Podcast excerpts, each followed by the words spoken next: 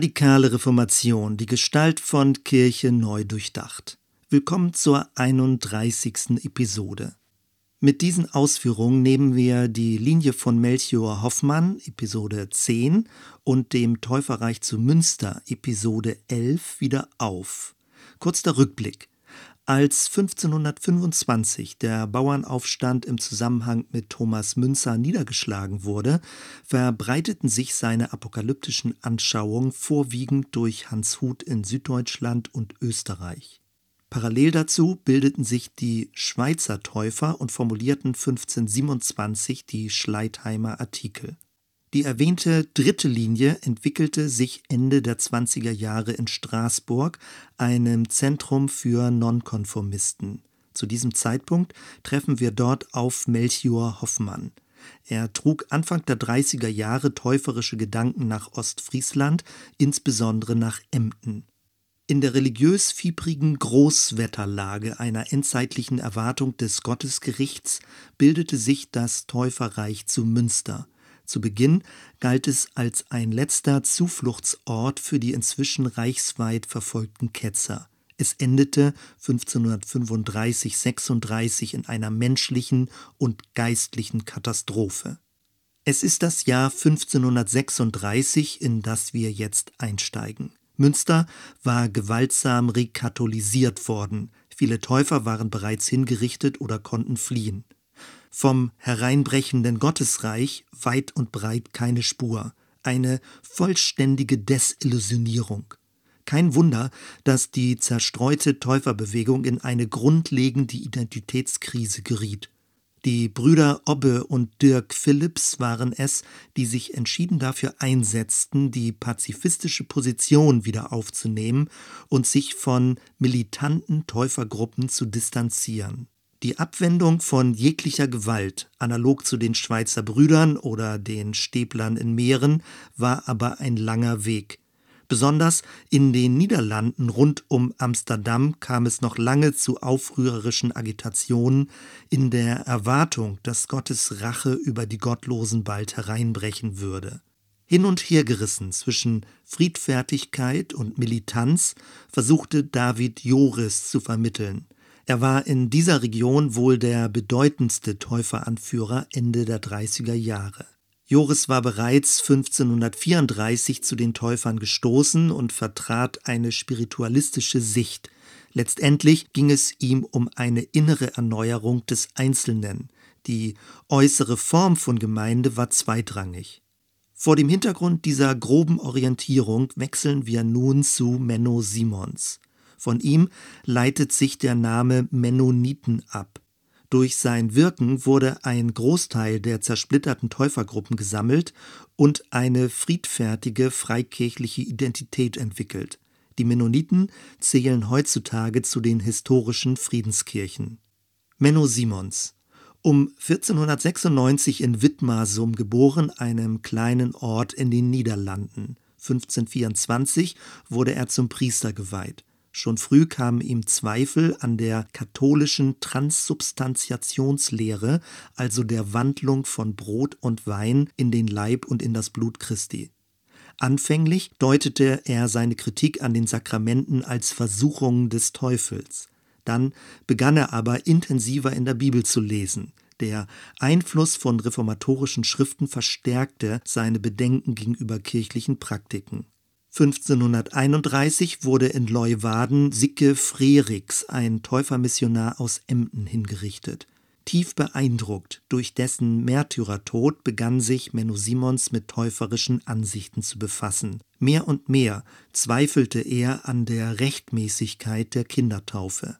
Als sich 1534 das Täuferreich in Münster formierte und auch viele Niederländer dorthin auswanderten, predigte Menno gegen die dortige apokalyptische Gewalttätigkeit. Ein Jahr später erlebte er, wie elendig enttäuschte Täufer aus Münster zurückkehrten, ein nahegelegenes Kloster besetzten, dann aber von den Truppen des Statthalters niedergemacht wurden. Unter den Ermordeten war auch sein Bruder. Nach einer tiefen inneren Krise verließ Menno 1536 die katholische Kirche, heiratete die Begine Gertrud Heuer und schloss sich dem pazifistischen Täuferlager an.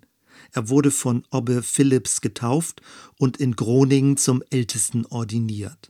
Damit begann sein unstetes Leben. Vielfach war Menno Simons mit seiner Familie auf der Flucht in Ost- und Westfriesland, Nordholland und Amsterdam. Er sammelte die zerstreuten Täufergruppen, predigte und taufte im Untergrund. Inhaltlich wendete er sich sowohl gegen die münsterische Rache-Apokalyptik als auch gegen das spiritualistische Verständnis von David Joris. Ab 1540 wurde Menno zur führenden Figur im nördlichen Täufertum. Zu dieser Zeit verfasste er die bedeutsame Schrift Das Fundament des christlichen Lebens. Darin beschreibt er, dass die Kirche nicht auf Menschensatzung des Papstes oder gelehrter Theologen gegründet sei, sondern allein auf Christus. Sein Leitspruch war ein Wort des Apostel Paulus an die Korinther. Einen anderen Grund kann niemand legen außer dem, der gelegt ist, welcher ist Jesus Christus. 1542 wurde die Verbreitung und das Lesen von seinen Schriften unter Todesstrafe gestellt. Auf ihn selbst war ein hohes Kopfgeld ausgesetzt. In den folgenden Jahren wich Menno Simons nach Ostfriesland aus, dann nach Köln, später nach Lübeck. Ab 1554 fand er Zuflucht auf Gut Friesenburg bei Oldesloe in Holstein. Unermüdlich suchte er danach, dem verbliebenen Täufertum ein guter Seelsorger, Missionar und Organisator zu sein.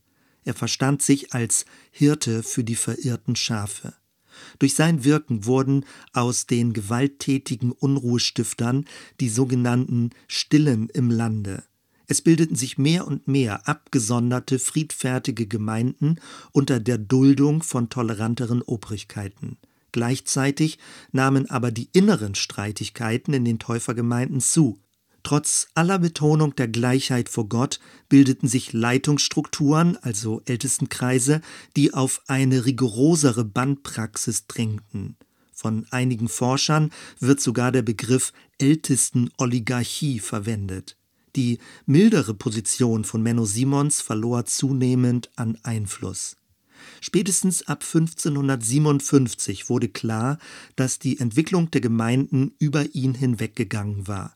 Der ursprüngliche Abwehrkampf gegen die äußeren konfessionellen Gegner hatte sich zu einem inneren Ringen um die Reinheit der Gemeinde und gegen die Verweltlichung von deren Mitgliedern verschoben.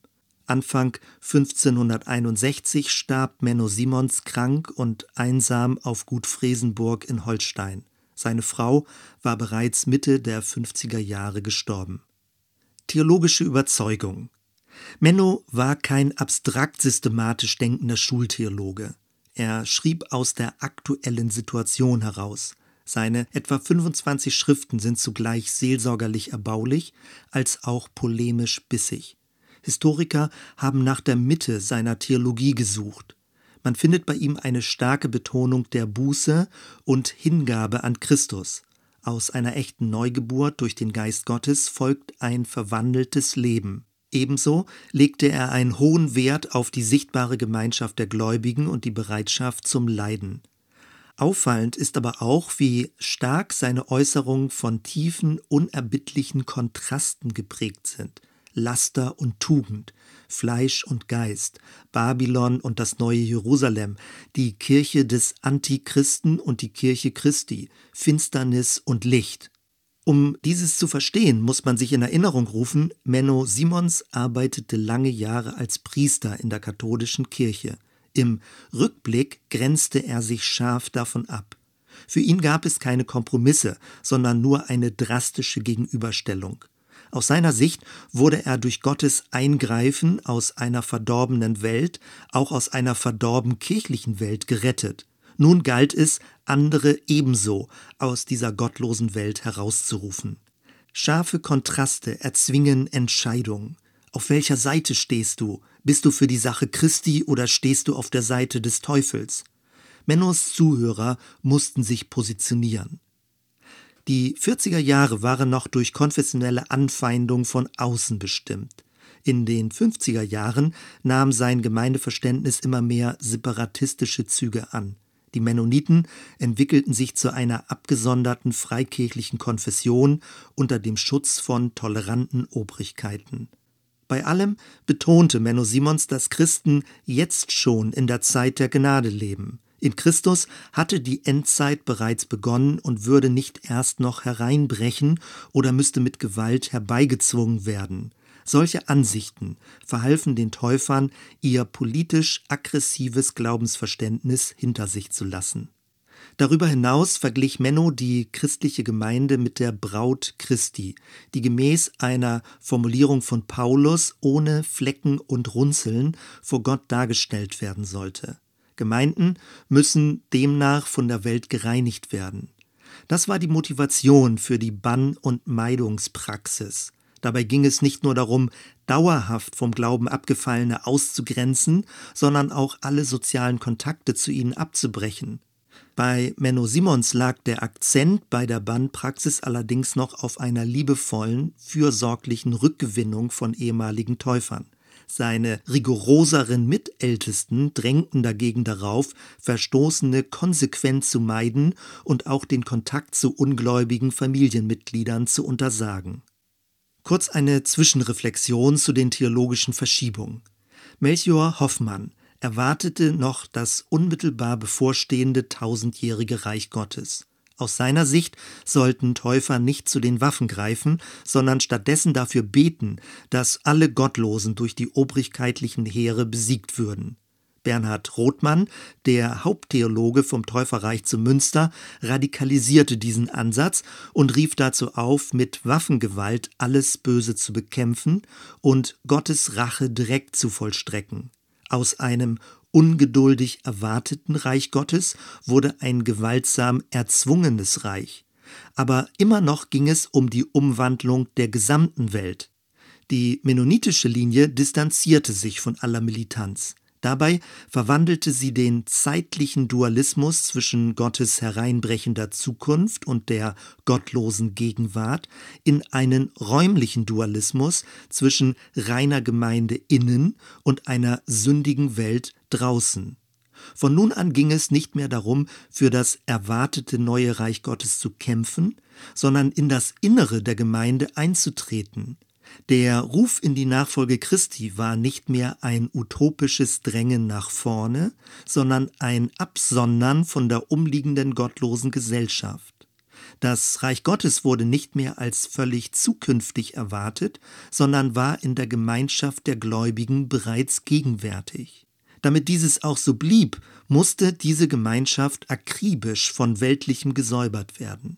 Es ging also nicht mehr darum, die gesamte Gesellschaft zu revolutionieren, sondern nur noch die abgesonderte Gemeinde reinzuerhalten. Nur durch eine reine Gemeinde konnte das Reich Gottes abgebildet und dem neuen Jerusalem zum Durchbruch verholfen werden. Dass von der Reinerhaltung der Gemeinde so viel abhing, erklärt wahrscheinlich auch, warum die Bandpraxis zeitweise so radikale Züge annahm. Und es ist nicht verwunderlich, dass es im 16. Jahrhundert gerade aufgrund dieser Fragen, nämlich wie, in welcher Schärfe und anhand welcher Themen die Bandpraxis geübt werden sollte, zu vielen Streitigkeiten und auch Spaltungen gekommen ist. Trotz aller Unterschiede blieb aber Gewaltfreiheit, Eidverweigerung und die Ablehnung des Kriegsdienstes eine verbindende Grundlage. Stichwort Friedenskirchen. In früheren Episoden haben wir bereits andere pazifistische Strömungen kennengelernt. Die Waldenser, die böhmischen Brüder und die Hutterer. Die Mennoniten gehören ebenso zu den historischen Friedenskirchen.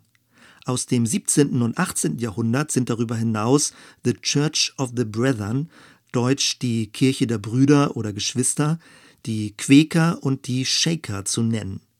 Wir springen weiter in die Gegenwart. 1986 wurden von mehreren Friedenskirchen die Initiative Christian Peacemaker Teams gegründet. Ausgebildete Friedensfachkräfte werden in Konfliktregionen entsendet, um gewaltfrei nach Lösungen zu suchen. Seit 2006 besteht an der Universität Hamburg unter der Leitung von Professor Dr. Fernando Enz die Forschungsstelle Theologie der Friedenskirchen. Es geht darum, eine biblisch begründete, historisch verankerte und neuzeitlich differenzierte Konzeption für gewaltfreie Konfliktlösungen und einen gerechten Frieden zu erarbeiten. Zum Schluss Anregungen und Fragen. Erstens. Wo ist die Welt? Mit der Christianisierung des römischen Reiches wurde aus der heidnischen Welt eine christliche Welt. Während des Mittelalters war die Streitfrage, wer regiert diese Welt, der Kaiser oder der Papst. Mit der aufkommenden Trennung von Kirche und Staat zur Zeit der Reformation wurde von den Täufern ein binnenkirchlicher Raum beansprucht, auf den die weltliche Obrigkeit keinen Zugriff haben sollte. Innen war das neue Reich Gottes, außen war die sündige Welt. Der Anspruch bestand nun nicht mehr darin, die umliegende Welt vollständig zu christianisieren, sondern aus der sündigen Außenwelt Einzelpersonen herauszurufen und in die innere Gemeinschaft der Gläubigen zu integrieren. Das nannte man Mission. Das Böse war draußen, das Gute war drinnen. Was aber, wenn die Welt plötzlich im Innern der Gemeinde ihre Spuren hinterlässt? Und damit sind wir zweitens bei der Reinheit der Gemeinde. Militante Täuferströmungen wollten die gesamte Welt von Gottlosen reinigen. Aus ihrer Sicht könne Gottes neue Welt nur anbrechen, wenn vorher Gottes Gericht geübt würde. Friedfertige Täuferströmungen dagegen verweigerten die Beteiligung an der Schwertgewalt des Staates. Aber das Thema der Reinigung blieb bestehen. Mit dem Rückzug in einen kirchlichen Binnenraum verlagerte sich die Aufmerksamkeit dahingehend, dass nun das Innere der Gemeinde beständig gereinigt werden musste, und die Grenze nach außen musste immer schärfer gezogen werden. Sofort ergeben sich Anschlussfragen. An welchen Kriterien misst sich Reinheit? Und wer entscheidet über die Ausgrenzung? Dass es auf diesem Wege zu einem ethischen Rigorismus und zu einer pharisäischen Macht der Ältesten gekommen ist, verwundert nicht wirklich. Trotz aller Friedfertigkeit nach außen bestand nach innen die Gefahr, eine strukturelle Gruppengewalt gegenüber abgefallenen Glaubensgeschwistern auszuüben. Vor lauter Reinheitssucht werden Gemeinden dann immer kleiner. Zunächst werden die anderen ausgeschlossen, Irgendwann aber, wenn man diesen Prozess bis zu Ende denkt, müsste man wohl auch sich selbst wegen der eigenen Unvollkommenheit ausschließen. Je mehr man sich dessen bewusst wird, dass die Welt nicht nur draußen, sondern auch in mir ist, desto vorsichtiger wird man, andere zu verurteilen, und desto dankbarer wird man für die Gnade Gottes. Soweit erstmal. Wir hören uns bei der nächsten Episode. Bis dann.